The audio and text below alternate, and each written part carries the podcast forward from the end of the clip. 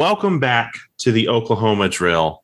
It is season, what season is it? Season seven. I looked this up. Season seven of the Oklahoma Drill. We have recorded some ungodly number of episodes.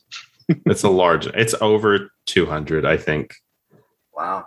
Um, and we're back. We're just back here with you guys to talk about the thing that brought us all together in the first place. O U football. Yeah. And I was just thinking, do you like the uh, audio situation for this? I'm not saying we have elite audio now, but we used to just shout at an iPad. Yeah. It was, that was sitting between us. So we, we've upgraded a little bit now. We it's at least do it so like radically different. Um, yeah. yeah. Um, I actually That's used awesome. an editing magic on our last episode. Um, so if you noticed wow. our responses to each other were a little snappier, astute listener, that was editing magic. Editing Pristine magic. sound. Yeah. Wow. Um, so O U football. Right. Here's my conceit for O U football this year. Feels like it's going to be kind of boring. Yeah. Now, I think how much of that is the fact that you live in Arizona now? No, that's definitely part of it. Like, I will yeah. not see a single one of these games live. Um, you know, I will not encounter another person who cares about this sport yeah. at any point. Um, but it still just feels like, you know, at this point, it's like, yeah, we're probably going to win the Big twelve. Um, if mm-hmm. we don't make the playoff, it's because something stupid happened and it'll make me mad. Like, yeah. okay, so the joy of it, third time. I am yeah. feeling like an ennui set in. It's like uh, O U football stagnation. Um, mm-hmm. And I need, so that's why I brought you two here, is to cure me of that. I need you to remind me of the joie de vivre that exists at the heart of this sport. I need you guys to tell me what there is to be caring about. To be so caring about. We're going to go position group by position group. And we're going to talk about stories, narrative. This is this is the joy of life. This is how we see ourselves. This is how we understand others, is through stories. So this is very important, and I need you guys to take this seriously. Okay, can I can I start? But with a overall kind of narrative for the whole team, I guess. So you're talking about how there's been a, a bit of a stagnation in how, oh, we're probably going to win the Big twelve. And I think, to me, the story overall of this year is that, honestly, this is the first season that I can remember that we're going into that I think we have a chance to actually compete at the highest level, right? We've had teams where, you know, twenty seventeen, as the season progressed and we saw that, oh shit, Alabama's not as good as they usually are. Clemson's not as good as they usually are. That team was good enough to win it by the end of the year. But going into that season, we thought we were going to get our asses hand to, handed to us in Columbus, mm-hmm. right? I don't think anyone's going to hand get is going to beat us like that, like Ohio State did in twenty sixteen this year. You know what I mean? So that to me is that we are finally, we have finally reached a threshold, in my opinion, hopefully, that this team can go toe-to-toe with anybody, even if it is a really good Alabama team or a really good Clemson team. So that's kind of how I, I start out. And that is why I'm in the complete opposite from, from Ryan here, and that I am extremely excited. I'm not bored at all by the idea of this football season. Uh, and I think the reason there is that level of confidence is because it's an actual team. It's on paper, it's well-rounded. It's not a half team, which is what that twenty seventeen team was. It was the best offense in football and then just an abomination on the other side of the ball that you hoped would could give you a couple stops a game enough to win. So um, that's really the thing that makes me most excited is, you know, we have a team that should have a very good offense that has, a, you know, the Heisman favorite, presumed, you know, preseason number one pick in the draft, Oh, and by the way, our defense is way better. They were top thirty last year. They returned pretty much everybody outside of a couple starters. They have incredible depth at all three levels, except maybe safety. And then, uh, you know, they should continue. To, it's year three of the system. They should continue to get better. So, and then you mentioned twenty seventeen, Alabama wasn't as good as they they've been in the past. Clemson wasn't as good as in the past. If you look around nationally, that's a lot how it is this year, at least, you know, on paper. A lot, most of the big major contenders that O U will be vying for the top spot against have new quarterbacks this year. That's not as important as it used to be, but it's still pretty damn important. So Clemson's bringing in Uiagalelei, or Uiagalelei, I can't even say his name. Um, Ohio State's breaking in probably C J Stroud, Bryce Young at Alabama, all very talented guys, but first-year starters. So we've seen how that went last year with Rattler. It usually takes a little while to get used to the to the game. So uh, it's just really exciting, and I, I agree. I think this is the a team that on paper finally hold, you know, can stack up and, you know, has a real shot. Um, and then if the other, and then we don't, there aren't Death Star teams out there that there have been maybe the last couple of years, um, that they'll have to be run into a buzzsaw in the playoff games. They might be able to uh, really hold their own. Okay. So just given these narratives, I'm already, I'm already sort of in an interesting place, I think. And I'm interested to see where else I can be taken on this journey. Um, because I think I'm starting to realize that this boredom, this ennui I'm feeling, I think it's a, it's a, it's a cover. I think that what I actually am is afraid. Yeah. Valid. Right. Because I'm ready to be heard again. If this is the year, then things better go right. Um, right. And that's that's a frightening prospect. Sure. Well, and I think one of the things with with that, and I've been in that that same boat for, for a long time, because, you know, it, it is always scary to mark years as like, oh, shit, this is the year. I remember twenty fourteen was supposed to be a year for us. You know, we were coming off the Sugar Bowl, and then twenty fourteen turned into one of the worst seasons we've had. You know what I mean? Um, so twenty twenty-one is a year we've had marked for probably since twenty eighteen, twenty nineteen as like a, a real chance. And the one of the things that has calmed me down a bit in this regard is that we are recruiting better than we have to build. Like, we're recruiting better for future teams than we did to build this team in which we have a legit chance with, we think. Right. And as we go, you know, we talked about in our last football pod where we were talking about going to the S E C, like, yes, the road to get to where we need to go is going to be a lot harder, but the talent that we're going to have to get there is going to be a lot better as we move to the S E C. And so it kind of has been one of those things where, obviously, I want this year to be a breakthrough for us. I think we we really need to win a playoff game, but it's not the end of the road for Lincoln Riley as O U's football coach. Um, if for whatever reason we wind up losing the first round of the playoffs again, you know what I mean?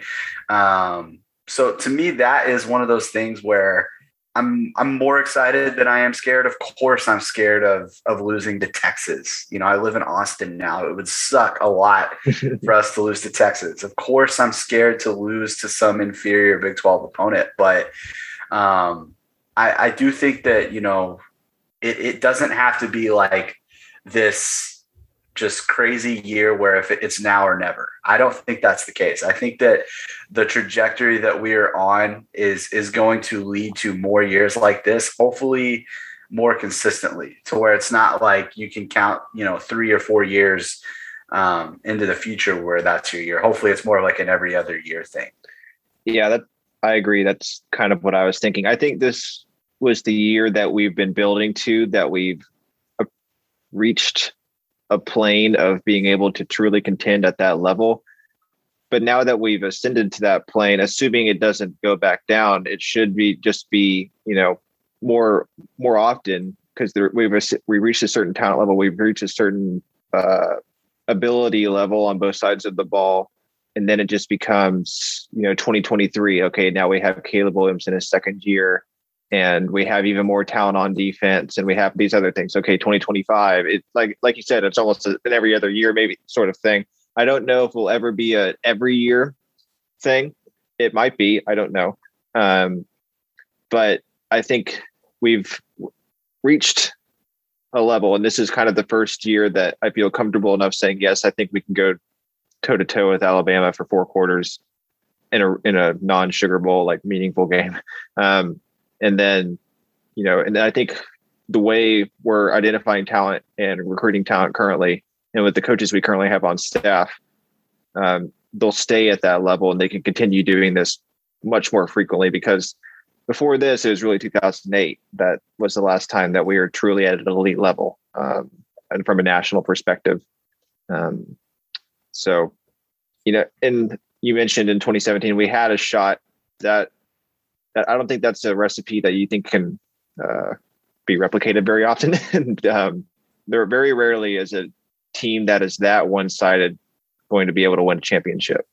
Um, but I think this team is built better uh, for for longer. You know, it, it's built with more, uh, it's more sturdy in how it can be supported. Yeah. Um, yeah. I, I, um, I think we really, I think we've settled on the grand narrative of yep. this season. Uh, and it, like I said, I, I, I find it kind of frightening.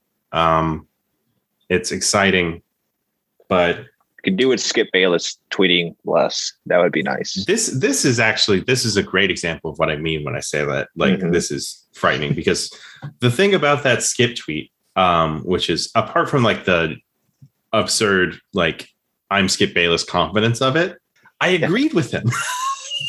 Like, when he says that Spencer Rattler is probably going to win the Heisman, it's like, that is currently oh, yeah. the smart thing to say. Like, I do think that Bill O'Brien is not as good a play caller as either Steve Sarkisian or Lincoln Riley. Like, I, yeah, I do like that was a weird hire to me. That, but yeah, we, that's, very that's, strange. That's completely tangential to the. But I still kind of shake my head at that one, because he doesn't even run what they were really running. So I don't know. Um, yeah, but yeah. It, Yeah, we. This is one of those weird, like, we need Skip Bayless to be right about something, and right. This is the thing: is I'm agreeing with Skip Bayless, and it's terrifying. Um, yeah, just just be less confident about it. Yeah. I guess what I would say is that maybe this is an example of. It seems like narratives shift a lot slower in college football than they do in other sports, and mm. so Skip Bayless saying that is like this. You know, it's like a cutting edge take, I guess, that he's trying to have. But he's an Oklahoma fan, so he's already biased. True, true, true, true. Um, but, you know, it's something that's going to rile people up, because yeah, you know, the just the average, out there. Not the average O U fan, but the average college football fan, the last time they cared about an O U football game, O U lost like sixty-three to twenty or twenty-eight, yeah. or whatever the score was of that game. It was a lot to a little. Yeah. And so the fact that that is what those people that he's trying to rile up last saw, you know, mm-hmm. so maybe this is one of those examples of Skip can actually be right just by being with the current times, well, rather than where most college football fans are a year or two I think behind it from a narrative, narrative standpoint. Narrative shift is important, because, and not to continue pushing further down the position, you know, discussions, but do you all remember what Clemsoning was? Yeah. Oh, yeah. Of course. Yeah. We haven't heard about Clemsoning in, you know, six years. It's narrative shifts are important, because once you get over that hump, once you can put to bed that kind of stuff, we can stop hearing about playoff losses all the every time they mention O U on a national level, if they finally win a playoff game, and certainly if they win a national title. So if they can get over that hump, it um, then, you know, everything with the S E C will be what it is. But just being, you know, talked about in a confident way, and, you know, not being talked about with, you know, the O U version of Clemsoning, that's that's important from just the way the casual person perceives the football program. Right. Absolutely. Uh, do we want to go to go ahead and talk about position groups? Yeah, sure. And well, I'm just gonna I'm just uh, gonna sort of take this vaguely by how the uh, Sooner Sports roster is listed out here. Um, with the except, I mean, except that it's actually listed out terribly, so I'm not going to do that. Um, but we're going to start with the secondary. Oh, okay. Yeah, yeah. Um, going backwards. I also just want to talk about the fact that um, uh, the O U roster page is like ruined now. It's like they changed it and it sucks. Really? I'm really mad that it's not just a list. Like there's like drop down menus for really? each player. It's yeah. I think there's a list view that you can get to. Yeah. I believe I, I am on list view. Are there? Are you? Okay. Um, well, let's talk about secondary here. Um, so in regards to the secondary, I think the the narrative or whatever the storyline that I'm looking at going into this year is that there are very few old guard guys left. Um, you know, we had Bookie transfer out. We had Trey Brown actually go pro. Um, so we're kind of into this, this world where a lot of the guys that we're going to see play this year were recruited by the current staff. Um, and there's, there's still some holdovers. I mean, you've got Delarrin Turner-Yell and Pat Fields at safety. We'll see how that goes. Jaden Davis is going to be in rotation at corner. So there's, there's still about three guys left. Um, but overall, I think you'll see a lot more size in the secondary. You know, I mean, Woody Washington had a really good year last year. He finally, like, honestly, just a little bit of a tangent on Woody Washington. I was fairly shocked by how good Woody Washington was at corner last year. Cause I remember yeah. going in when he like came to O U, I thought he was going to wind up being a safety, to be honest. Well, like I, and he played safety last year. They moved him from inside yeah. to out. It almost never goes that way. It's almost always no. outside in. So yeah, and he was he was great. You know, he did a yeah. lot of really nice things for us. Teams teams really favored throwing to the Trey Brown side. You know, they had a lot more success throwing to his side than they did throwing to a, you know, basically a freshman, you know, in Woody yeah. Washington. So he's going to be a year older. D J Graham's probably the most freaking talented corner we've had since at least Aaron Colvin. You know, like that dude probably. is – is pretty ridiculously talented. And, you know, that's one of those really good evaluations by the coaching staff where he was, he was a three-star wide receiver come out of high school and they made him a defensive back. And he's probably going to be a top three round pick in the N F L in a couple of years. Like he's super talented. Safety is probably the biggest question mark, maybe the biggest question mark on the whole team. Um, but as we say that, we are returning our two starters on the back end of the defense at safety, Pat Fields and Delarrin Turner-Yell. There's no reason to suspect that they're going to be worse than they have been. I know that they haven't been like superstar players, and I know we've complained about Pat Fields particularly quite a bit. But, I mean, they're still going to be, you know, going into their third full year of starting experience, right? And yep. I think for the first time, we're going to have guys that are going to be able to spell them. I think Keyshawn Lawrence, transfer from Tennessee, he looks exactly like you want a safety to look like. I think he's like six two, two hundred fifteen pounds right now. Like he looks like a freaking safety at O U. Um, maybe Bryson Washington comes on, maybe even if it's just Key Lawrence, if you rotate three safeties at two spots, you're still getting guys a fair amount of rest. And that's not mm-hmm. something we've had the luxury of doing. Um, but yeah, I'm, I'm fairly excited by the direction of, of where the secondary is right now.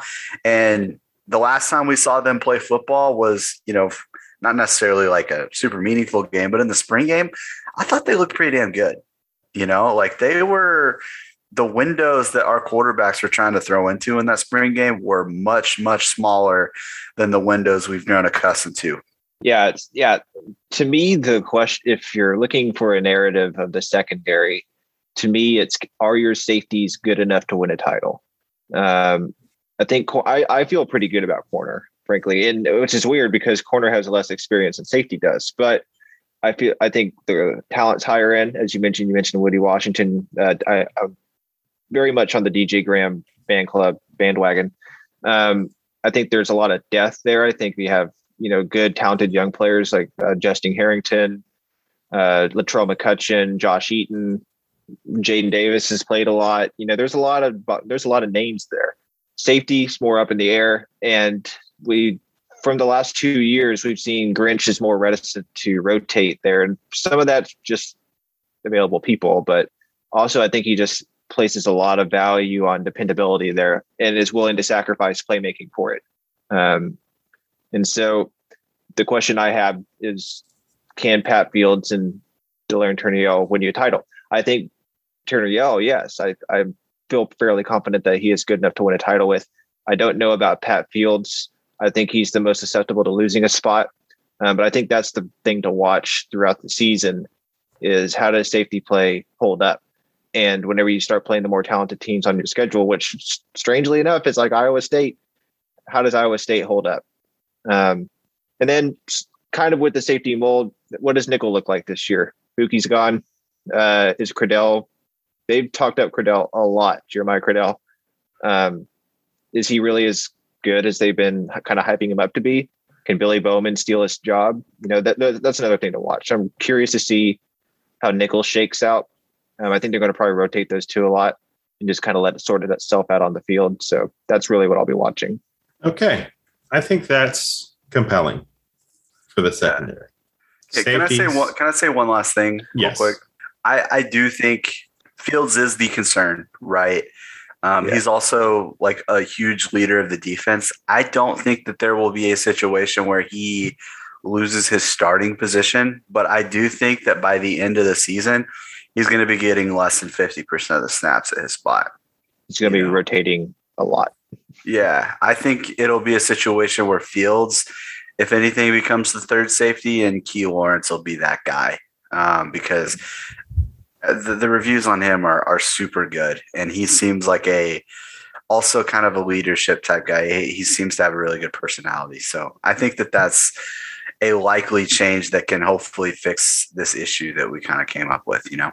Yeah, I think that's interesting. So watch Pat Fields and Key Lawrence.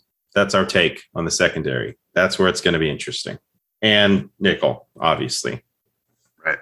Yeah, Billy Bowman might be the Bookie that we – he might be the good Bookie, right? Like the guy that – the good Bookie coming yeah. to T N T. Do you guys, do you remember how freaking excited we were about Bookie? Yeah, I, yeah. I, oh, I, yeah. I remember. Yeah, I remember saying he's going to be a captain by his junior year instead. Yeah. Like that, so. yeah. Dude, Ryan and I were reckless on some pods. We were like, Bookie. This guy, this is what a five star does yeah. to your program. Right. Exactly. I remember those exact words happening. Yep.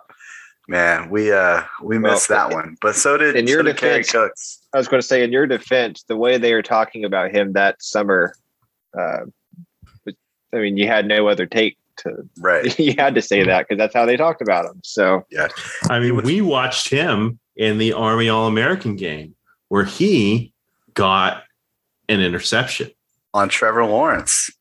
You know, so yeah, no, we we were just I, like he went up. And he took it. Right. Yeah. This was amazing he's, to us at the he's time. prime he's prime honey badger, apparently. That's that's what we were going with back then. But it was a good play. It was a great play. Like, like he is that. so capable of being involved on the football field. This yeah, is why he is gonna be the nickel of the future. Right. Right. Man, we we we uh, we missed that one. Oh. Um linebacker. Nathan, Line- what is backer? What's the uh, what's the narrative at linebacker, Nathan? Uh, for inside backer, to me, it's how the hell are they going to get all these guys on the field? Um, they have like six inside linebackers, like that can actually play. So how are they going to rotate? To me, that's honestly the question. Imagine um, that sentence three years ago. Yeah, for real. uh, I think if you're an O U fan, what you want to happen is you want David Ugwoegbu and Brian Asamoah as your starters. Um, by the end of the season, I don't know if it's going to start that way. I, I you know, no offense to DaShaun White. Um, I, I think he, they talked about him having like an incredible spring and everything. And I think he's got a lot of trust with the coaches. He's very dependable. Um, but I think from a talent standpoint, you're hoping for Ugwoegbu and Asamoah to separate themselves. Um, but uh, frankly, from a unit standpoint is how the hell do you get all these guys on the field? You have, Let's let's list them off. You have David Ugwoegbu, Brian Asamoah, DaShaun White, Caleb Kelly, Shane Whitter, and then uh, you have Danny Stutsman that's come in that's getting, you know, just talked about. They're just gushing about Danny Stutsman. You know, Jamal Morris plays some, um, especially on special teams. That's seven. Uh, they'll, they could truly be rotating five to six guys at two spots.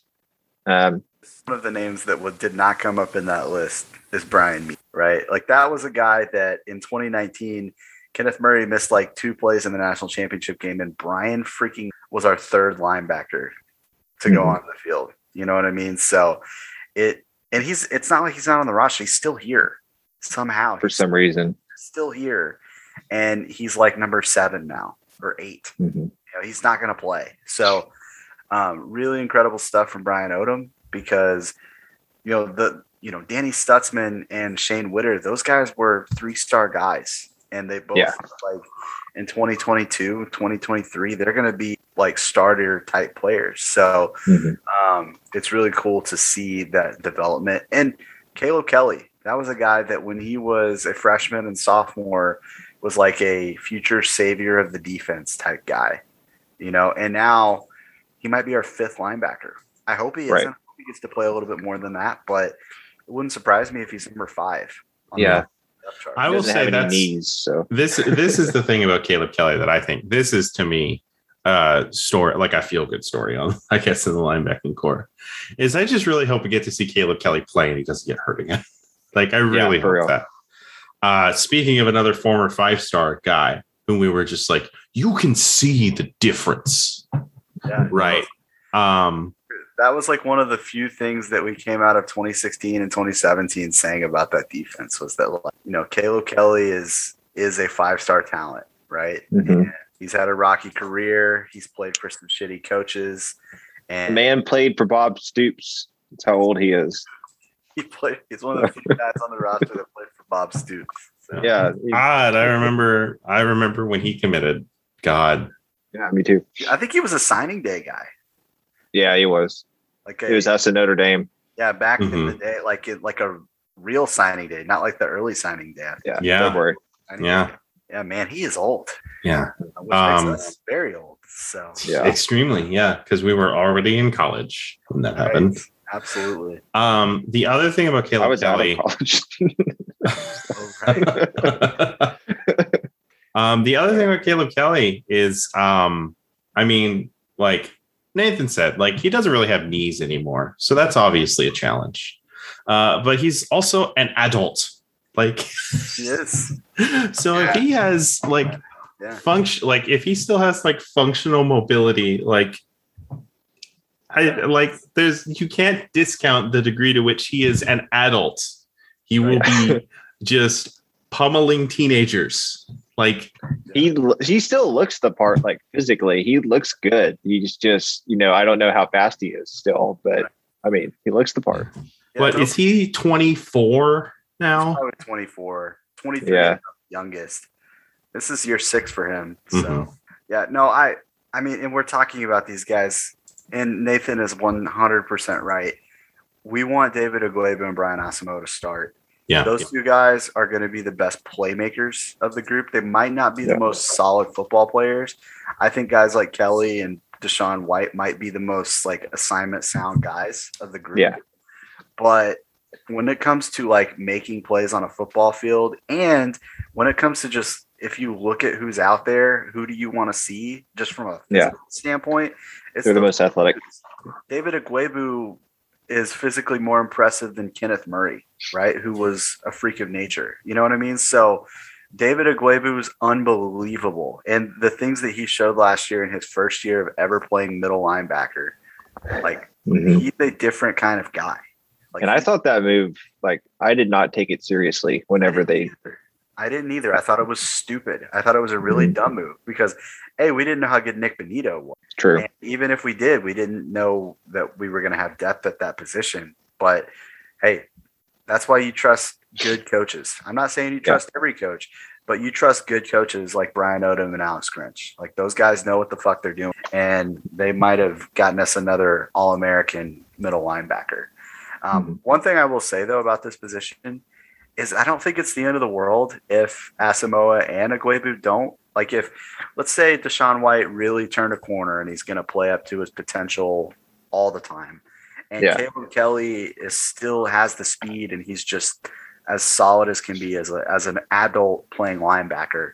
And maybe those two guys are the, are the guys, the starters that, you know, will rotate obviously, but it'd be really great to have Ugwoegbu and Asamoah back next. That'd be, yeah. that'd be really great. Wouldn't suck. You know, I mean, with the COVID year, I mean, White could come back theoretically. So. Yeah, theoretically. Right. But um, if we could go into twenty twenty-two and have Ugwoegbu and Asamoah as like the guys at linebacker, I'd be, I'd be feeling pretty damn that. Yeah. So, um, I guess if you're, if you're an O U fan, root for DaShaun White and Caleb Kelly to just be like too good to, for Asamoah and Ugwoegbu to beat them out. Um, D-line. D-line.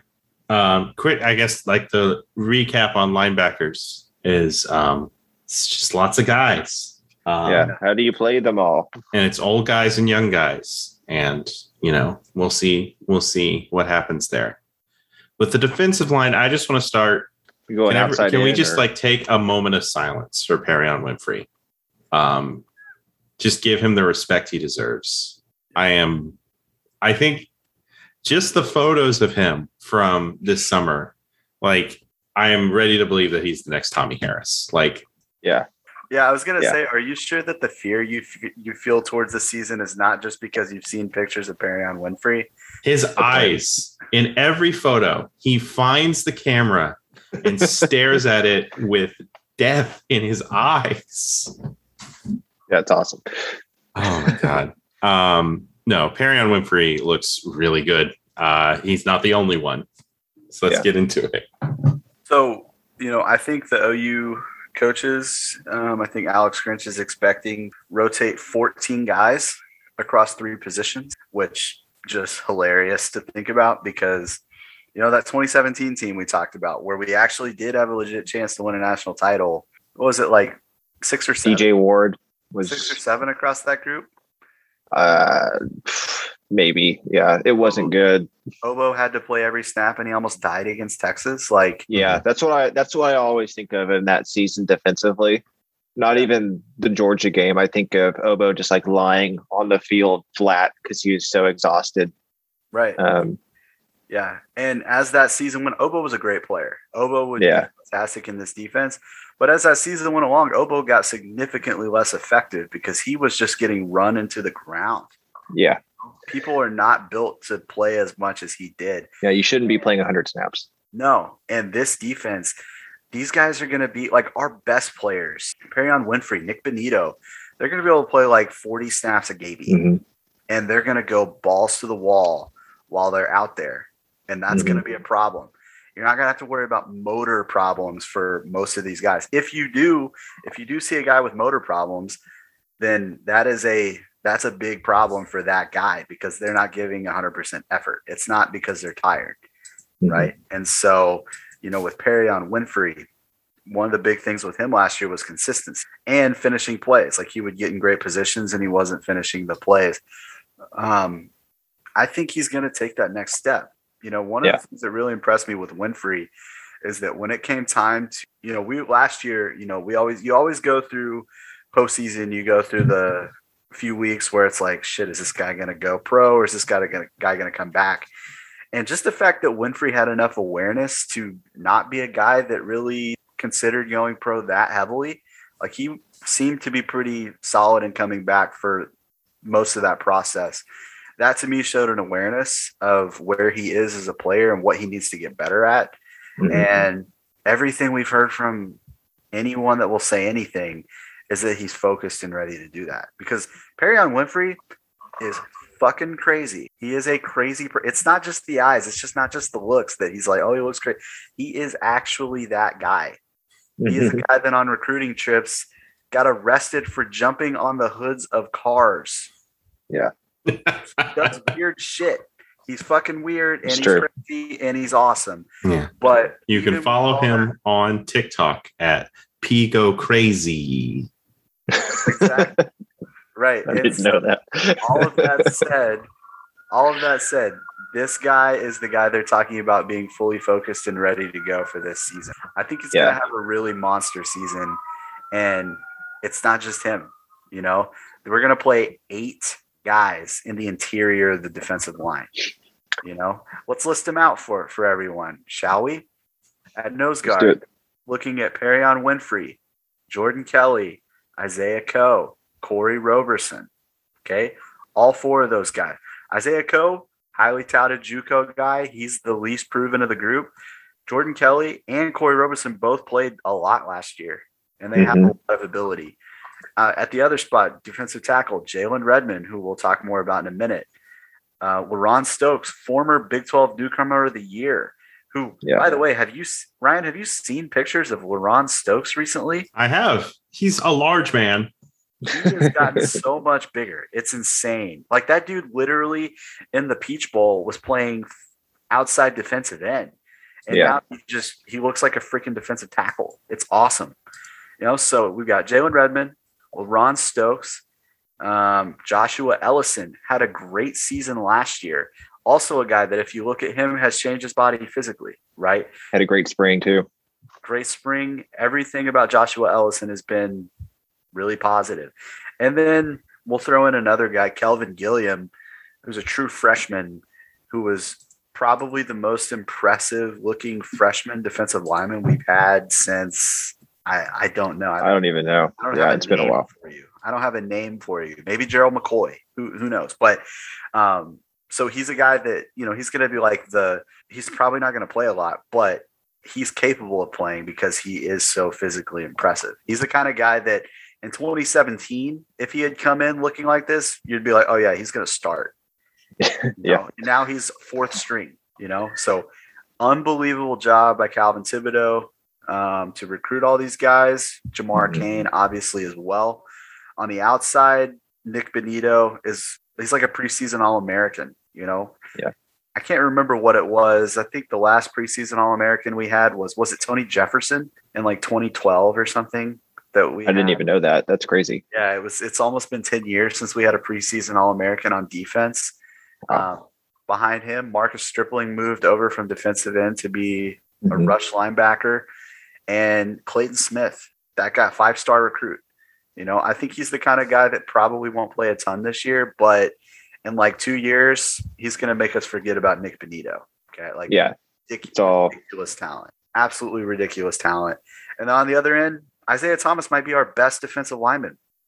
He might, he legitimately might be, you know, and he's no, like not as not, not talked about all that much. And behind him, Reggie Grimes might be the most talented defensive lineman we have. Mm-hmm. And we're just now mentioning dude looks like a freaking monster out there. And then behind, you know, Ethan Downs is apparently having a great season or a great, you know, camp as a true freshman. He's probably going to be the third stringer at that position. There's just, and there's guys there's, we haven't mentioned, right? So yeah, there's like, a ton of names. Ridiculous. And um, to me, the overriding question or theme of this unit is, I think if O U wins a national title, this is, along with Rattler, this is the unit that will be the most important in getting them there.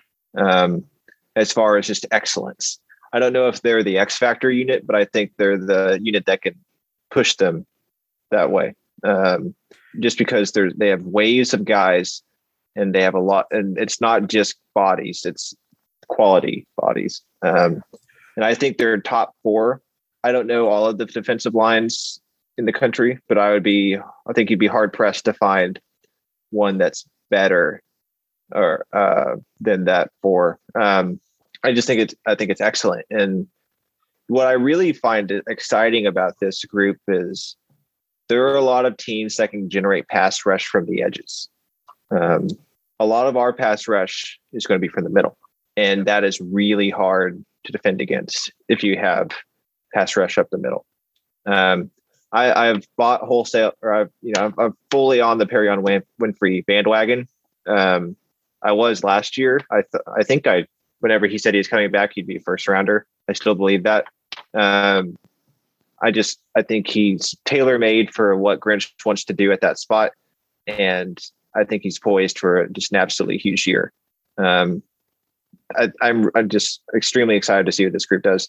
And I think that's the, that's the sell. That's how you sell people on them, is this is the group that can um, elevate the O U defense to, you know, nationally, you know, respected and, you know, top fifteen levels, and can help them win number eight. And this also, you know, is a unit that, you know, like, I think, you know, everything you said is, is spot on, in that they're going to be a ceiling raiser, right? As the defensive line goes, the ceiling goes for, for Oklahoma. But I also really like the impact that they should have on the floor for O U. Um, you know, every yeah. year for the past fucking ten years, we've had one inexplicable loss, one loss mm-hmm. that we should just not have against an inferior opponent. Mm-hmm. If you have a defensive line that's fucking killing the other team up front for the entire game because you have fourteen guys that you're throwing at them, yeah. you're not going to lose to some shit-ass team like Kansas State. yeah. You know, yeah. Right? Iowa State, their offensive line's nothing special. I they're mean, I don't, I, don't, I don't give a fuck about their five-star hearts. Like, they're a bunch of Iowa guys, right? So if if our defensive line takes the step that we think they are, and they have the depth that we have, there's no team in the Big twelve that's going to be able to handle it. Like, it's just not going to be good for anybody, you know? Mm-hmm. I'm not saying every game is going to be like last year against Kansas, because that was like dangerous. They almost killed a guy. They, yeah, that was actually dangerous. Mm-hmm. But we're going to be putting pressure on quarterbacks. We're going to be stopping the run. And if you dominate the line of scrimmage as consistently as I think this group is going to, you're not going to have you're not going to have those really stupid losses. One other one other thing I like about them is there's a lot of leadership in that unit. Um, I think Isaiah Thomas is probably going to be a captain. They've talked about uh, Thibodeau talked about Winfrey being a guy that really, you know, pushes those around him. And Lincoln actually said today he's like one of the most beloved members of the team, which was kind of cool. I didn't know that. So, you know, I, I think there's a lot of um, leadership ability in that group. And I think I really think they're going to lead, you know, from the front forward. Um, but you can say that about that's the weird thing. We're starting with the defense. And in a way, I feel more confident about the defense than I do the offense, just because so much of it is more proven. Um, but there's just a lot of I like there's a lot of leadership, a lot of guys that I feel are confident, or uh, have proven to be, you know, to have those qualities. Uh, so I'm I'm really excited. It's been a while since I've gone into a season like confident in the in the defense. It's probably, honestly, it's like when Brent was here. So I'm I'm excited. Uh, before we leave the defensive line, since I know Al- Alex mentioned him and said we were going to talk about him, and then we haven't talked about him yet. Um, oh no! Passing. I I do have to just I do have to just do the Jalen Redmond meme. Um. Just a quick reminder of the Jalen Redmond timeline. In twenty sixteen, he was a basketball player. Uh, in twenty seventeen, he was being recruited as like a rush linebacker. Um, it's twenty twenty-one now, and he weighs two hundred eighty pounds. Yeah, he's a defensive tackle. And, and with him, I think the biggest deal with Jalen Redmond is that he hasn't been a storyline this offseason for yeah. the first time ever. He's just a guy, a normal guy on the team. You know, he has, there's been no That's, health concerns so far, and no weird stories about him. Oh, he's actually three hundred forty pounds. He's way out of shape. Like, no, he seems to have like really locked in and gotten into shape. And, you know, I mentioned Reggie Grimes might be the most talented guy. Jalen Redmond also in that conversation. Like, that guy, just from an athleticism standpoint, he's not the prototype from a size, from a height standpoint at that defensive tackle spot. But this is a guy that two years ago, brand new to that position, led the team in sacks on mm-hmm. a, a team that got a fair amount of sacks. It wasn't like there was, you know, it wasn't like a Kenneth Mann situation where he led the team in sacks with like four. You know, this was this was Jalen Redmond being a consistent problem. In that Baylor game in twenty nineteen. That dude was a massive problem for Baylor to block.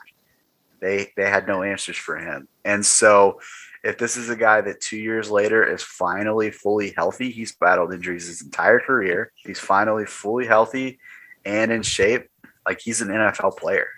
Like, there's mm-hmm. there's no doubt in my mind. He's probably not like a first round pick or anything because of his size and his injury concerns. But he's a guy that's going to probably leave after this year and get drafted if he has the kind of season that he should have. And so I'm I am pumped to see Jalen. Um, he's he can truly be a game changer for this defense. And the fact, like, if you just look at where he is lined up defensively, he's going to be between Nik Bonitto and Perrion Winfrey. Yeah, both of those guys might be guys that are getting double teamed. And if he's going up against single coverage and blocking, again, in the Big twelve, Big twelve is not a strong offensive line conference. It just is yep. not. He's going to murder guys, and he's going to get into the backfield and murder more guys. So yeah. I'm, I'm very excited. All right. So we got the we got the Jalen Redmond talk out of the way. Just really excited to have him back. Um, made probably a smart decision last year to sit out uh, because of COVID. Um, and, um, I mean, we saw how great the line was even without him last year. And uh, mm-hmm. a lot of those guys are back. And now he's here. And now there's more guys. The defensive, it's an embarrassment of riches on the defensive line, it feels like. Mm-hmm. Um, I guess we should talk about the offense now. Let's start at the line. Okay. Which coming into this is weird for me because this is a position that I feel like should be fine. And yet is maybe the position I'm most concerned about. Maybe the unit where I'm like, well, let's make sure that we have this figured out about. Yeah. I think we're going to learn a lot about Bill this year because in the last really last two years have not been, it's been really interesting to listen to him talk because last year he was actually really high on what the group could be and what they were doing. Um, and then they just were, it was probably the worst offensive line we'd had. So, um, we're going to learn a lot about you know, whether or not Bill's job that this year. Um, very confident. He threw out the year twenty-eight in terms of, you know, last time he was this confident. So, um, which is wild because there Lincoln are, said something like that at uh, media days also. Did he really? So yeah, that's fantastic. Like, I mean, we did not get that from what's pretty high on the group. Like, this is a weird group because young, you know, like we lost Creed Humphrey. We lost, you know, mm-hmm. so, you know, we have experienced several positions, but we're going to be breaking in a new center. Everything that we've heard, everything Bill B alluded to, it's going to be, I think he's yeah. going to be really freaking good at that. So I think Creed Humphrey was Edenbo's like guy at that position. I think that next guy. He's yeah, undoubtedly he's he loves hearing. He has everything yeah. you want from an offensive lineman, and honestly, I think that there's a situation where if if last year hadn't been so weird, and there had been more opportunities, like Ray might have found his way onto the field last year if it hadn't been so.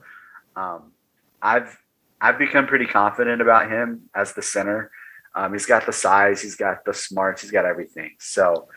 Uh, Marquise Hayes, we need him to play better than he did last year. You know, everything has been good on him. One says he's doing what he's supposed to. Anton Harrison was a guy that played last year as a true fra- true, fr- bleh, true freshman. Everyone's talking about how he had one of the best summers they've ever seen an offensive lineman have. So that seems yeah. really great as well. Uh, so that's your left tackle, left guard, and center pretty much locked up already. Now, I have no fucking idea what the right side of this offensive line is. Bill Biedenbo's super confident.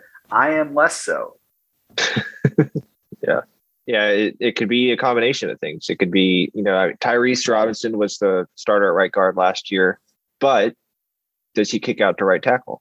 Do they start Chris Murray at right guard? Uh, does Eric Swinson, you know, the Sooner fans, you know, favorite whipping, you know, favorite person to, you know, blame everything on. Um, does he start at right tackle? Does Wanya Morris kick switch from left tackle to right tackle at some point? You know, there's there are options. We don't know which one's going to take hold. I, I think if they were to play, just from what I've read and what I've heard, if they were to play this week, I think Tyrese would be the right tackle. But I don't know if that's going to be the case in two weeks. Um, I think if you're an O U fan, what you hope happens by the end of the year is that Wanya Morris has somehow found his way into that other tackle spot. Um, I don't know if it's going to start that way. I don't even know if it's going to be that by Texas, but I think that's what you're hoping for because uh, the long term, because he's your most talented other tackle besides Anton Harrison. So I think this is one that's going to be a little bit of a work in progress. But if you remember twenty sixteen through twenty eighteen, those lines were never truly settled. Um, until about Texas anyway. 20 twenty-six. Do you guys remember the offensive line that we started against Houston in twenty sixteen? I do. I remember everything. That offensive line had Alex Dalton starting at right guard. Drew Samia had tackle. Drew Samia as right tackle.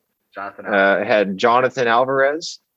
Um, so, I mean, weird group. Jonathan Alvarez started over Creed. People seem to forget that Jonathan Alvarez started over Creed for like four or five games uh, in twenty eighteen. Yeah. Uh, there was a battle between him and Eric Wren in twenty seventeen. Eric Wren didn't really take hold of that job until, you know, into the season. So the point is, it doesn't have to be ironed out the very first week. It almost certainly won't be. It's just, can they continue getting better throughout the, you know, throughout the season, and can they land on their most talented, best five guys that can handle the elite edge rushers that they're going to see in the playoff if they make it that far? Right. That's what has to happen. And I mentioned that I think the defensive line is the unit that can be over the overwhelming excellent unit to put them over the top. I think, and I, but I did, I said, I don't think they're the X factor. I think the offensive line is the X factor of the team. Um, I think the offensive line can either play as it has been the last two years and just be good enough to maybe make it to the playoff, or it can revert or ascend back to the twenty eighteen, twenty through, you know, twenty sixteen through twenty eighteen levels and be good enough to win the thing. I think that's kind of, it's your variable there. So let's just um, say this. If the, if this offensive line is as good as twenty eighteen's offensive line, we're going to win every Big Ten twelve game by about forty-five points. Even if it's twenty sixteen offensive line, I think that's good enough. Yeah. So, and then we're going to win the national championship. If this offensive line is as good as twenty, we're going to win. Yeah, I don't think it'll be as good as twenty eighteen, but I would take twenty sixteen. I would be happy. God, both of you knock on some wood. Okay, good. Yeah. Mm-hmm. Acceptable. So I just, I do want to, since this is really the first position, have true question marks and we don't know how it's going to play out. Yeah. I want, I, Nathan, what do you predict is going to happen? Not what do you want to happen? We talked about Wanya Morris starting there. What do yeah. you will happen? Barring injury. The fir- For the first game or by the end of the year? End of the season. Playoff. Uh, I. It's really hard because I don't know much about Wanya. Um, if I were to guess, I think Tyrese starts at right tackle at the end of the year, and it's Chris Murray, Tyrese. I think that's my best guess, but I can definitely see if they're struggling that Bill starts getting creative and Wanya somehow finds his way out there. So I could see that happening. I think I think it's going to be Tyrese as well, because I think Tyrese is at a tackle. Yeah, he's athletic enough to do it. So he's athletic enough. I think he's he could be a poor man's Isaiah Wynn. So. Yeah, his problem so far in his career has been more on the physical side. He's been a dumbass line. Yeah. The but thing I like hearing about the two fun. interior guys, well, Hayes and Robinson, is they both are pretty upfront about last year they just weren't in good enough shape, which understandable, you know, COVID. Um, they didn't get spring.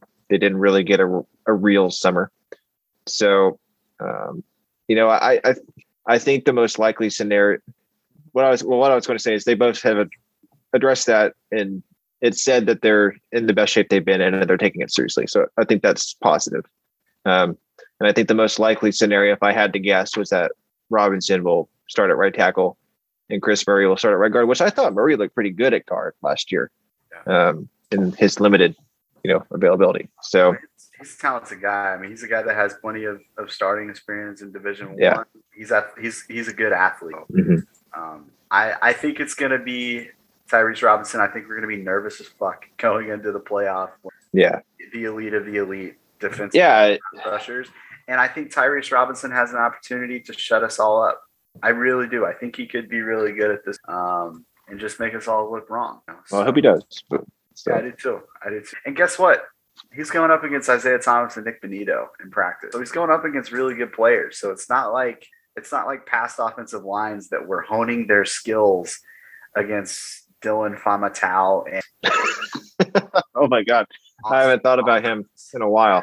Right. Yeah. Yeah. It, it's, it's a different kind of thing. Um, yeah. H-backs and receivers. Ryan. Yeah. I guess we'll go to H-backs and receivers. I think that makes sense. Yeah. Well, so what's the narrative what, here? For H-backs, uh, there's only three of them, so please, God, stay healthy. Right. Um, so I think, no, I think the narrative is, um, can Stogner get back, become healthy and himself again and, you know, be eighty-five percent of what Mark Andrews was, you know, be an all Big twelve tight end. Can Stogner take that step? Um, you know, I've never, I'm sure it, it happens every now and then, but I can't think of a time where like a strep infection took hold of someone's football injury. I, I'm sure it has happened, but that is a very rare thing. That's really so scary. Yeah. yeah. And he lost um, like thirty pounds or whatever. So weird that Jeremiah Howell's still on this football team. I'll say that. Yeah. It's weird. Bullfrog. Happy yeah. to have him here. And he's like the leader, you know? He's yeah. Like he's a going to be a captain probably. Yeah. No, it's really cool. Um, Braden Willis looks like a damn dude. Um, oh my God. He so I think he's gonna he's poised for a big year because he's gonna get to play a lot. Um, finally, finally getting mm-hmm. What I'll say with with Austin Stogner is that he was always gonna have to do things differently than Mark Andrews because he's just not that kind of athlete. Um, Andrews is yeah. Andrews was a wide receiver in high school and he converted to tight end, just a higher level of athletics. But right. with Stogner, that he's gonna have to he did not do a good job of this last year, is he's gotta do better in contested catch. You know no. what I mean? That's how he becomes eighty-five percent because he's just yeah. not going to do it from a route running and an athletic. He needs to realize how big he is. This, by the way, was going to be my, my cynical uh, question to pose to this broader um, position group is, um, are they going to catch the damn ball this year? Um, mm. What was it? Nine touchdowns? Nine touchdowns. Quite a lot that they dropped. I mean, Stogner probably had the most important job of the season when he dropped that third down against Texas. You know what I mean? Yeah. Luckily, we still won. Which is a good play call, all of you at home yeah, that were bitching about it. Absolutely, it was. He just dropped it. So Stogner has to just – he has to play better. He has to be more physical. He's got to just step up and and make contested catches. I'm not worried. I think Jeremiah Hall is going to be great. He's always been yeah. super effective. Braden Willis, just stay healthy, and he's a great blocker. He's – pretty good receiver. Like I, I feel good about those. It's Stogner that's got to make the step and, and hopefully. Yeah, um, I agree. Now, at wide receiver last year, as as Ryan alluded, they definitely had problems catching the football. Um, but how they might top to bottom be the most talented skill pos- or position group on the whole, just from a pure like hit the freaking stars next to their name. And I know that's not the end all be all. Well, just look at them like running around the field. Have you seen yeah. the pictures? They all look incredible. Yeah. Um, certainly somebody can actually play. so, yeah, um, yeah I, I think the, the narrative here is, you know, I mean, it's, it's a pretty basic one, but can they live up to their billing? You know, right. um, can they, you know, match what their expectations are? I think Marvin Mims is the obvious guy, guy that is probably your star. Um, but I think Jadon Haselwood, Theo Wease could could will probably be your other two starters, and they're extremely talented, both of them. Theo Wease has gotten a lot stronger because he had an injury in the spring, so let him work on his upper body. You can tell. Haselwood is his, is he back from his knee injury? Does he trust it? Is he playing one hundred percent? You know, speed. Uh, it's, you know, early reports out of camp seem to be pretty good on that. So we'll, we'll just have to see. You know, you never really know till you see him. But I think that's the that's the thing. And I think Mike Woods, you know, he looks great physically coming out of Arkansas. He's very productive in the S E C on a really shitty team. And people like to say, oh, he is their number two receiver. Well, their number one receiver is going to be a first rounder. So I don't I mean, Treylon Burks is like a dude. So let's not get too critical about that. Um, and Mario Williams, like everyone's just like gushing about Mario Williams. So there's a lot of talent in that room. Um, I feel pretty confident that it'll shake out okay, and they'll get back to form. Yeah, to me, it comes down to Jadon Haselwood. You know, like yeah, that guy is the most talented. You know, his high school film was absurdly. He's the kind of guy we've talked about before. He should be the kind of do-it-all type receiver where great as a possession guy. You can throw him a bubble screen if you need to, and he's mm-hmm. strong enough. Very physical runner. Kind of runs like mm-hmm. a running back. Yeah. Has like a running back lower body. He yeah. can go up and get it down the field if you need him to. He can go up and get it in the red zone. That's the kind of guy that he was in high school. That's the kind of guy he's supposed to be. Um, and they had a peg to do that last year. They, the staff, you know, supposedly was expecting him to be their guy last year, and then he tore his A C L. So right, right. So this, if he is that guy, this offense is going to be really hard to stop. Yeah, really, like truly, because Marvin Mims is. I'm not worried even remotely about Marvin Mims. And one of the things I do like about Marvin Mims is that he does seem to be like a pretty low maintenance guy. Like he's not your typical receiver personality, which yeah, that's probably true. That dude was the most productive high school receiver ever. Stanford. Quite so. literally. Yeah. yeah. And so he, I mean, the fact that his mentality going into this season is that like, yeah, I mean, I'm going to run my routes, and if I get the ball, great. If I don't, I know someone else really, and they're, you know, and they're playing him in the slot, which is really interesting. Yeah. Mm-hmm. Playing him in the slot, he's going to be the best slot receiver we've had since Sterling Shepard, you know, which is not saying a lot because I mean, just go through our slot receivers, right. Nick it's Basquin not, and Miles Tees, and this, but still, it's been the walk-off yeah. show as the at the slot receiver. And those guys, Drake Stoops is there to lend up Litnikoff. So, yeah. Right. Not enough Drake Stoops talk so far, I would say. I would say Ted. This is the guy. He won. I mean, he won the Red River game last year. I was going to say he's I the Texas. Really hero. Understand. Seems to me like this is his position group, and he's going to be a captain. Too much Drake yeah. talk um, with that. Um, he's going to return punts too. So. Kill me now. I the guy that I'm I'm probably the most interested to see out of this entire group is Mike Woods, um, because he's he is a bona fide deep threat. Like that's what he did at Arkansas. Yeah, averaged like twenty yards a catch. He can be that guy that takes the top off the. Um, Theo Wease is not that guy. Marvin Mims. Um, I think Haselwood can be at times. I think in our perfect world, Theo Wease becomes like you know Uber Geno Lewis. Like, I was about to say the exact same thing. that's, that's what I want. That's what I want from him. I want him to be our possession receiver of all possession receivers. So, well, the problem with that is that he was the one doing all the damn dropping of the ball last year. Well, you know, catching the ball is hard, so he's got to fix that. I know. So. I have faith in Theo that he's able to catch the ball. God yeah. knows he did that for I mean, he dropped part a, a really astonishing guys, so. number of times in high school. So really. Yeah, I think, you know, I just think there's a, there's so much talent, and they have a quarterback that can it's extremely accurate. I just I'm buying I'm buying on talent. It's why I'm high. We'll get to this later, but it's why I'm high on Georgia this year. I just believe in talent. So um, I think in the end, talent wins out. So yeah, nah, I we're we're so freaking deep. We're talented, and like the thing about it is, like you know, we're basically talking about two guys at each of those spots. Across mm-hmm. the board, you know, so that's six really reliable players, and then behind them are we've got four-star guys that are just waiting their turn, right? You know what I mean? And Trey West, and Trayvon West. Were, the the son, the prodigal son, is back. Yeah, so. Thank God he's back. You know, he actually he dropped a pass in the Sugar Bowl too. Um, I don't even remember that. So, yeah, so we have we have the talent to to have the season that we. And what I'll say is if. Our receivers play up to our potential, and I'll keep going back to this. If the offensive line plays at twenty eighteen levels, this is going to be the best offense we've had at O U. I'm dead serious that. Combined with a ridiculous – we're going to win every Big twelve game by fifty-five points.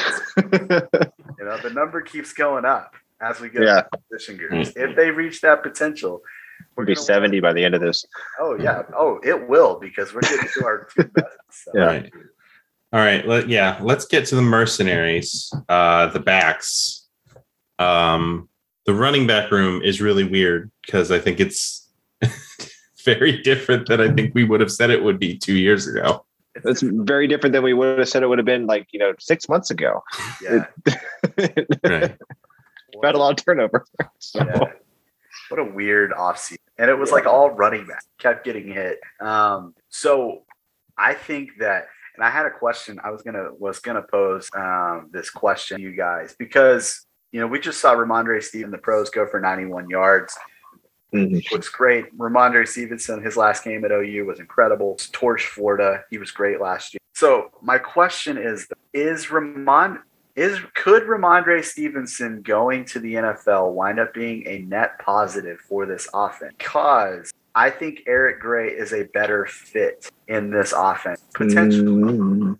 than Ramondre Stevenson. I think they would have been a really good complement to each other. So, but the pro like we probably don't get Eric Gray if Ramondre. That's kind I don't of know. Assumption I'm that's a good for. Point. That's the assumption I'm going for. See, the way I think about it is, I think of. If Kennedy had not opted out last year, we would have Ramondre this year and Kennedy would be gone. So do, would we still get Eric Gray in that scenario? And then we'd have Eric Gray and Ramondre. Basically, I'm just saying pick between Ramondre and Eric Gray. And I know that we know more about Ramondre and it's easier to say, but I think there is a potential well, scenario that this turns out. I love Eric Gray. Positive. Um, yeah. And if if if some people recall, whenever he was initially in the transfer portal, I was very um, on board with it. And there were some uh, reporters that were questioning why we would take him they, that have since changed their tune. So um, it's just he was Tennessee's best player.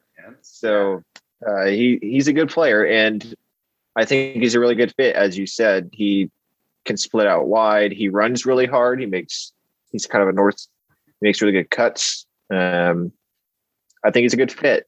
I think, God, I wish he could have played with Ramondre because I think it would have been a great fit, but or you know, tandem. But right. you know, I think Kennedy Kennedy's the guy that like fans tend to underrate because he's just so steady. Um, I mean, you can't. He's run. He's had two thousand yard seasons. He's a good player. So, um, you know, I'm excited to have Kennedy back. Just damn it, could have had Ramondre, but right, right, right. yeah, no, I think. I- Go ahead. Well, to me, Kennedy is just like I, there's been a been a take that like he can't get it done against defenses, and there might be something there, but I also I don't think so because in twenty eighteen against I mean if you go back and watch that Alabama game, which I don't I don't know why you would let's just say that I don't know why you would rewatch the twenty eighteen Alabama. There's a bit where um, Creed pissed off their defensive tackle. That was funny. That was really it's completely uh, meaningless to the awesome sport of winning tackle. Football. Yeah. God, what was his name? The kid that plays for the Jets. Oh, it doesn't matter. Yeah, I he, he was awesome.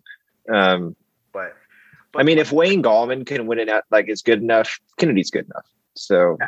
My point is, like Kennedy made some great runs in that. He, and yeah. that was that was one of the best teams in the country. So I'm, you know, Kennedy Brooks is good enough. I think with Eric Gray is that he is he's more explosive. Than yeah. Ramondre, he's a much better receiver. You can split him out wide. He did that in the in his limited time. You know, he pantsed Jordan Mukes in the open. Well, yeah. Yeah. It wasn't quite fair, but yeah, yeah, no, sure. Poor freshman. But, but I, I think that Eric Gray could have a massive season, and I think yeah. it's going to be a situation where they're both going to play a ton, and I think people are going to be like. Calling for Eric Gray to be in the game. It's going to be like a DeMarco Murray, Chris Brown situation. Except oh. for Brooks is better than Chris Brown, and Eric Gray's not as good as DeMarco. But yeah, it's going I can to be see that. Kind of like that, where people were just kind of just begging for more Eric Gray. Yeah. Um, so what you're saying is, don't let Eric Gray return kicks. Correct. That's what I'm hearing. Of course not. No. That's yeah. that's Billy Bowman's job or Mario Williams' job. And, and so that's. I think we're going to be awesome this year. I really, this is the best t- one-two punch we've had at running back since since twenty sixteen. Rodney and Joe, yeah. yeah, because twenty seventeen was a weird. You know, we wound up getting Rodney, but there wasn't really a tan. I mean, Sermon and Rod- Rodney, were- Rodney and Sermon at the end was pretty good, but yeah. it was yeah, more like they never Rodney. Like, it was not really yeah. them going off at the same time. Like yeah, it was basically Rodney, and then Sermon would close out the game. So, yeah. yeah. Yeah, and Sermon started the year better, but Rodney closed it better. twenty eighteen, yeah. it was basically the Kennedy Brooks. Sermon played some, and he was good. Yeah, um, I think he was almost a thousand. I don't remember how many yards he had. Yeah, it was a was good a, amount. That was a good tandem, but I think this is going to be a better one. I really do. Um, and also, side side note: how the fuck did Trey Sermon get as good as he? That motherfucker! Uh, what the fuck was that? That dude. Well, if you, if it was like uh, he w- just went off for like three games. He had that like crazy game against Northwestern, and then he just kind of took off. Like he wasn't good that good until then, he wasn't even really starting, I don't think, until then. So. Unbelievable shit, man. Like that guy, and then he just destroyed Clemson. Yeah. God. Yeah. What a, what a then wild. He got his shoulder destroyed the very first play of yeah. the national title, which sucked. But yeah. Ohio, Ohio State could have won that game. I'm just kidding. that if, if Trey Sermon, yeah, yeah, it's like Colt McCoy, except not, not at but. all. So um, the other thing about Eric Gray is that he's gonna wear zero, and that's just yeah. fucking sick. Like that rules. That's pretty cool. Yeah. yeah. Um. Yeah. All right. That's another thing, because zero is like a really sexy number, and twenty-six is like a super not sexy number. So it's just gonna like play into that even more. You know? Mm-hmm. Yeah, that's true. People are going to love Eric Gray, and they're going to hate Kennedy Brooks. Yeah. Like, a running back wearing zero, I, that's second to only, like, defensive lineman single-digit number, I yeah. think. Like, Perrion Winfrey wearing yeah. number eight. Mm-hmm. Yeah. Do you remember uh, Lewis Nix for Notre Dame? He had the one. Yeah. That was so cool. That was awesome. Yeah. It made him look small to scout. um. Okay. So let's now, get... Well, I was just going to say the narrative on this group to me is a lot like H B A C is God can, there aren't that many of them. Can they stay healthy? Um, because we don't know the two behind him. Oh yeah. That's yeah. It. Yeah. We, we can still have, like, the rest of them. Well, they, t- they brought in Trey Bradford, and it's like, I, I think he'll be good. He's fast. He's, you know, he's got pretty good size. He, he's a transfer from L S U. Um, they should have recruited him out of high school, but they didn't, but now they have him anyway. Um, Marcus Major, we don't know if he's going to be eligible. So we might only have three running backs. Hopefully we have four. Um, so T B D on that one. But top two, I feel pretty good about. After that, it gets a little dicey. So we might have a Jeremiah Hall is playing running back game, much like we had Demetri Flowers against Iowa State. Mm-hmm. God, Ryan, it was Ryan so much simpler when uh, the – H B A C we would we could fall to in that situation was Mikey Henderson. God, it was yeah. so much life was so much simpler when Mikey Henderson was on this goddamn football team. When he wasn't yeah. a robber. Yeah. That was he was the better. He was the getaway driver, wasn't he? Yeah, probably. Anyway. So, uh, yeah, with, in, in Trey Bradford, I do really like him. I, I agree. I wanted us to recruit him out of high school. But I'll say with him, man, that guy looks nothing like I thought he was. Like, that dude was skinny. Yeah, he has filled out. Fucking it tends to happen when you go to Louisiana, is you put on weight. So that dude did some fucking steroids down there. That's incredible. God, more people need to do that if that's that's what you're going to look like after you. Um, quarterback position. Um, the Can he win the Heisman? That yeah. That's the question. That can is he Heisman good? That's the question. So Oklahoma Drill has been of the opinion that Spencer Rattler is fucking awesome as a sophomore. Yeah. This is a big year for us. Are you proven correct? Are we right? Were we right? And I think we will be proven correct. I think Spencer Rattler, if you look back at what the situation with him last year was, he had an underachieving offense. He had an underachieving stone hand wide receivers. Wide receiver. He had the most reliable position group he had was also the most hurt position in the H-back and the running back. Yeah. Lost Kennedy Brooks or Ramondre Steve suspended for half. Mm-hmm. Like, it's not surprising that there were struggles last year. Every single game he'd have like just this, just a gorgeous pass that was dropped. Yeah. Yeah.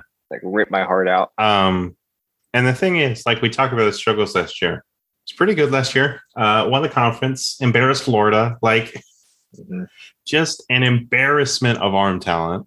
Um, was it first team all Big twelve? Yeah. yeah. Which he wasn't even second team, was he? It wasn't Sam's second team. I think so. Which was yeah, just, just an honorable mention. He was born to do it. Just yeah.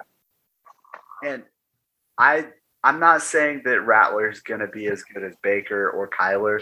Those two are all time greats. Yeah, you're right. I don't He's think he needs to. I don't think he needs to be though. Like, what I am saying though is that Spencer Rattler as a passer is more talented than both of those guys. Mm-hmm. And there's not really anything Baker did that Spencer Rattler can't do better than him. He's not going to be Kyler with the wheels. Like, that's just never going to, you're never going to. To me, it's like Baker leadership kind of stuff, like yeah, off field. Right. Well, it's a matter of stuff. Like, he is capable of doing everything Baker did and so much more. It's about doing it, right? Yeah, absolutely. Um, and I mean, I think he can. This um, he's, um, I mean, legitimately, what, like one of the best people to ever, like one of the best people ever at throwing a football very far. Um, he's just, it's, it's astonishing. Um, I, yeah, there's a reason he's the Heisman favorite. He's, I think. Yeah, go ahead, Nathan. Well, I was just going to say, as far as like narratives that aren't Rattler, I, I'm really, me personally, I am curious to see if they have packages for Caleb Williams. Yeah. Um, so maybe that's like a fun, you know, thing to look for for fans is how do they get him involved? Do they have Rattler come limp off the field as if he hurt his knee and then Caleb runs for nine yards, all of Kyler Murray? Uh, it's going to be really, because there is a scenario like, you know, maybe, you know, we are super thin at running back. Maybe that's a situation where in, in short yard situations, you find you Caleb Dozer. Go with yeah. the Caleb Dozer and running back some wear and tear. You get Caleb Williams onto the field. He's probably going to be is really it, uh, no, is he going to be our Emory Jones? No. Hope not. Don't do that.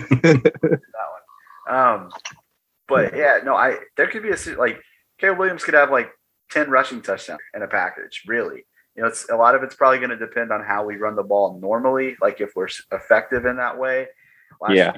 While to get going in short yardage situation. Uh, or, I think ideally he doesn't do it. Like we're not reliant on it. It's just no. like a thing that we do. Yeah. Um, and it's a thing that costs like it, on average, like half a timeout a game of just, oops, right. Caleb Williams on the field. Forgot. Got to call a timeout because their defense isn't ready. It would be really cool is if they have like them both out there. And oh, yeah. Teams are just like, yeah. what the fuck? yeah, exactly. Like so. the, I'll always remember the, um, the, um, a drive in the first half of the Rose Bowl where they got to the end zone and just like toyed with Kirby Smart, just destroyed Kirby Smart's world with like three like consecutive times. And then ultimately it leads to the, to Baker catching a touchdown. Right. Like, just wow. like, oh wait, Baker and Kyler are both in the field. Timeout. That's about the Shit. that's about the highest high I've had in a football game, and then it got pretty pretty quickly down to the lowest level. Yeah, but. We don't have to talk about literally anything else that happened in that game. Yeah. yeah, yeah, but but yeah, I mean, this is the most talented quarterback room in the country. I feel yep. comfortable saying. Yeah. Well, well, yeah, it, yeah. Uh, I would say so because it's the most. It has a proven guy included in it. Yeah, it has so. experience and it has the guy that's going to be awesome. And yeah, you know yeah. what I mean? And that guy's name is Karsten Gruss. Karsten. Mm. Um, yeah, no, I'm I'm really excited to see the, the steps that Rattler makes this year. Um, and I do, I really do think it like if the offensive line plays twenty sixteen level and the receivers play just normal. Like, we're not even talking best case scenario there. We're talking, like, median outcome. Like, yeah. that's a fucking great offense that Spencer Rattler. Yeah, we'll be top, they'll be top five if that if if just that happens. They were, so, like, what, number three last year? Uh, I don't think they were – I think they're closer oh, they to ten. Down. They were down yeah. But there's – that still, that's, like, still really damn good. Yeah. Like, for, for, you know, almost every team, that's incredible. And then right. for us, it's like, oh, it's a down year. We're tenth in the country in offense. So, like – No, I I think that this could be the best offense in the country again this year. Yeah, I agree. After yeah. a couple of years of just being like you the Jalen year, I think we were second. Yeah, behind yeah. L S U, which was behind just L S U. Out of this world. And then last year, I think we were like eighth or eighth between eighth and ten, somewhere in there. I don't I don't remember the exact number, but um, the point is, you know, if they get better at those two spots, they're just basically they just get better. Like you would expect them to get better. They'll be top five to top one, you know? Yeah. Well, one of the things I really like about this podcast that we've done tonight is that we haven't spent a lot of time talking about what ifs in terms of bad scenarios. And the reason why, I know that there there's a place for that and there's value there, but so many of those bad scenarios are just like, I just feel like they're too negative because like, mm-hmm. The idea what happened what if Spencer breaks his leg? Well, shit. Yeah. Obviously, that's a bad thing. So Rattler doesn't take that step, which why? What's why would you, that even be a, a consideration? Honestly, players yeah. generally get better from year to year. Oh. Also, but frankly, he took that step last year. Like, yeah, from we watched him in real time do it. Yeah. So, and then like, what are the actual odds of this receiver core not playing better than? Pretty fucking low. Yeah. Same with the offensive line. It's just, you know, I think a lot of people are just, they've seen this movie yeah. several times and they're they're hesitant to truly buy in. And I get it. I, I don't have us as the number one team going into the season, um, but I have us as a top four team, and I think we can contend with the other teams, and that's all I'm really asking for. So I, I understand that there is uncertainty, but if you actually evaluate that uncertainty, there's more likelihood that it's going to come good. You know what I mean? Otherwise, otherwise we wouldn't be so excited about this year. Otherwise, yeah. we wouldn't have so much hype surrounding this. You know, if it was like, man, that's a coin flip if this receiver core does. Mm-hmm. Then like, or if it was like a bunch of guys that you're not, you know, like, oh, they're starting some dudes that uh, they're okay, but I'm not really, there's yeah. talents, not sure if their talent's quite there. Talent's there. Just can they play it at that level? So talent's there. Talent's there. And you know what? The depth is there for the most part across the entire roster. You know, we're talking yeah. about offensive line. There's still depth there, you know? Like, we don't know. I think they'll rotate eight. Yeah, we don't so. know how it's going to work itself out, but there's depth. There's depth at receiver. The one spot, or two, I guess two spots, running back and H-back. You can't really sustain something significant there to more than one guy. Like, if one yeah. guy gets hurt at one of those positions, we'll survive. But if two gets hurt, we're in trouble. Then it gets dicey, yeah. yeah. But – you know, that's that's the same with pretty much every school. So every team, every team has a position group that if they get two injuries at it, they might. Even Alabama has that somewhere, I'm sure. Yeah. So, so I mean, think about Alabama like two years ago, whenever uh, they kept losing inside linebackers, and then their defense wasn't that good. Right. So exactly. yeah. Um. So that's that's why you should be excited about this team, Ryan. Have we convinced you to be excited about? Yeah. It's um. It's still really scary. Um, because we didn't even mention Gabe Burkich. So, yeah. I mean, the thing there's about a, it is like, yeah, when you look at it, it's like, yeah, this should be the best team in the country. Like, this should be the best O U team. Um, since two thousand three. Yeah. I was going to say maybe the second best O U team of my life. Like, that's yeah. terrifying. That's a, I don't know. It's a whole other pod, but yeah, right. we, should, no, what, we can the, rank them. Yeah. What? two thousand three, two thousand eight, I mean, two thousand one and all, but I was right. seven, well, but so. I don't know. That game sucked. Yeah. The national championship against Florida State. Oh, like, yeah. if you go back and watch it, it's yeah, not that fun. No. The best, the best game of that year is the Nebraska one and the A and M, the A and M one. The A and M game is the best year. Yeah, the A and M games were the best game. Um, the K the K-State Big twelve title is actually pretty good too, but A and M is the best game because it has the most exciting ending. But anyway. No, that that two thousand team, I was not emotionally prepared as a seven-year-old to game. Yeah. my, my dad, like, had, like, made me stop watching because I was just, like, a fucking emotional wreck. Yeah, see, I, I watched it, but I, I didn't truly get into it till I was older. So I was like, oh, this is cool. And then I was I was done. Yeah. So. I, I remember my dad made me go outside and play in the backyard during the Texas A and M game. That's awesome. I remember whenever we lost to O S U in two thousand one, I sprained my wrist on the swing set in a similar situation because my dad didn't want me in the room because I was too agitated. So right, nah, just was not emotional, uh, mature enough. Yeah. Um, I, I, I, I don't think that's going to happen to me this year. Um, it's going to be a particularly weird year for me living on and going to freaking see how that. I'm going to talk so much shit though. If oh, you should. If we're yeah. as good as I think we are, I'm great. Well, what about um, who's who's their guy? Sarkeesian. Sarkeesian. No, their quarterback. Hudson Card or Casey Thompson. Casey Thompson. Everyone's so everyone's so convinced Casey Thompson was going to come bring it to us. Because yeah, he was true. We don't even know if he's going to start. That's like the thing. It's like everyone's like, "Oh, Casey Thompson hype." It's like we don't even know if he's going to start. Like, why? Why are we hyping him up? Um, I mean, I'm trying to think. Does Tex- Texas might have like two guys that would start for O U right now? Bijan and maybe one of their safeties, like Caden Stearns, maybe. Like I thought he left. Oh, did he? Okay, so Bijan. They got Bijan. Yeah. So I was just trying to think of who they have that would even start for O U. Um, yeah, I don't know. Maybe Caden Stearns is on the Broncos, just to confirm. Yeah. Okay, so yeah, Bijan. Do they have any offensive tackle? I don't know. Enough. I don't know. I think they're – I mean, last year their offensive line sucked, and yeah. that was with their left tackle that left for the draft. So with Cosme gone, yeah, they probably don't have any offensive yeah. line. Maybe Cosme was secretly bad, and he fooled the N F L into – and Texas fooled the N F L into drafting him. That's – Sure, that's it. Um, let, let's do playoff picks um, just because – honestly, we're probably not going to pod that because we're all in grad school. Um, Sometimes. There's not enough time, and I'm going to be doing a lot of other podding high on the list of priorities. So, just so we can all go back and listen to how wrong we were at the end of the year. No, we're gonna we're gonna nail it. Oh, I'm pr- I am so ready to be so wrong about this. I got a dumb one.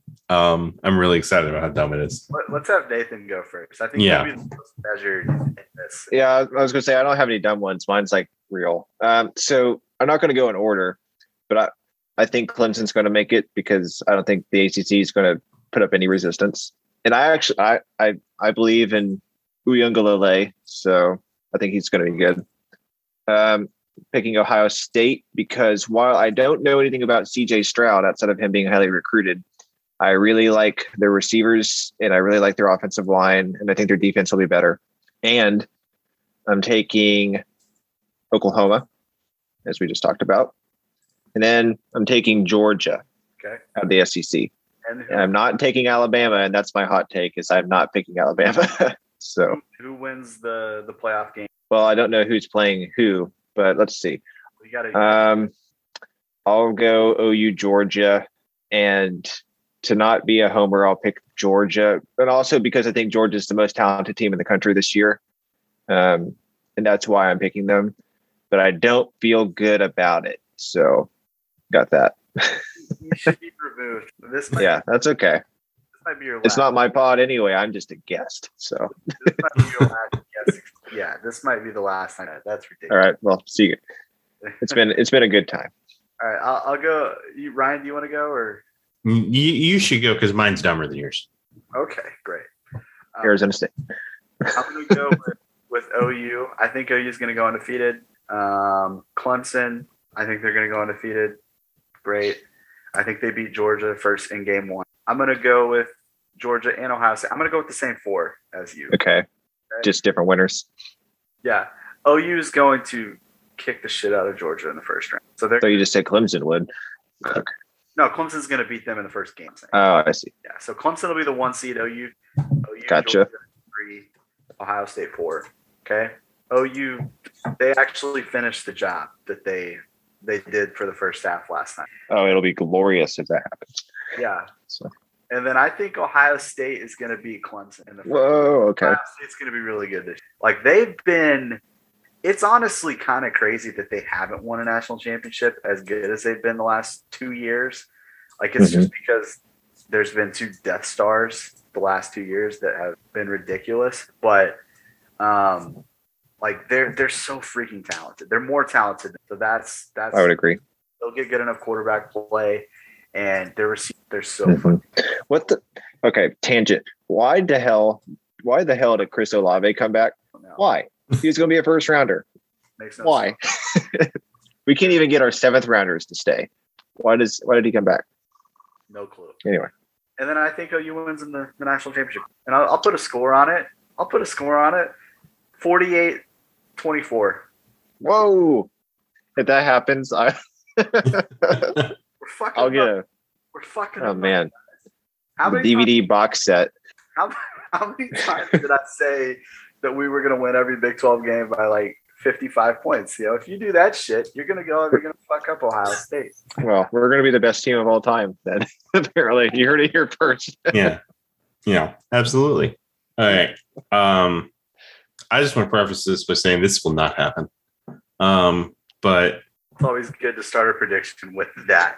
Oklahoma, Clemson, Notre Dame, Oregon. Oh, fuck yeah. I'm, I'm, He's a Jack Cone believer. I would love this so much. Jack Cone carries Notre Dame through its weird half-ass pseudo-A C C schedule. They beat Navy and whatever, and they're just undeniable. Oregon just doesn't fuck up all year. Jack Cone and Anthony Brown. Yeah. And playoff then quarterbacks.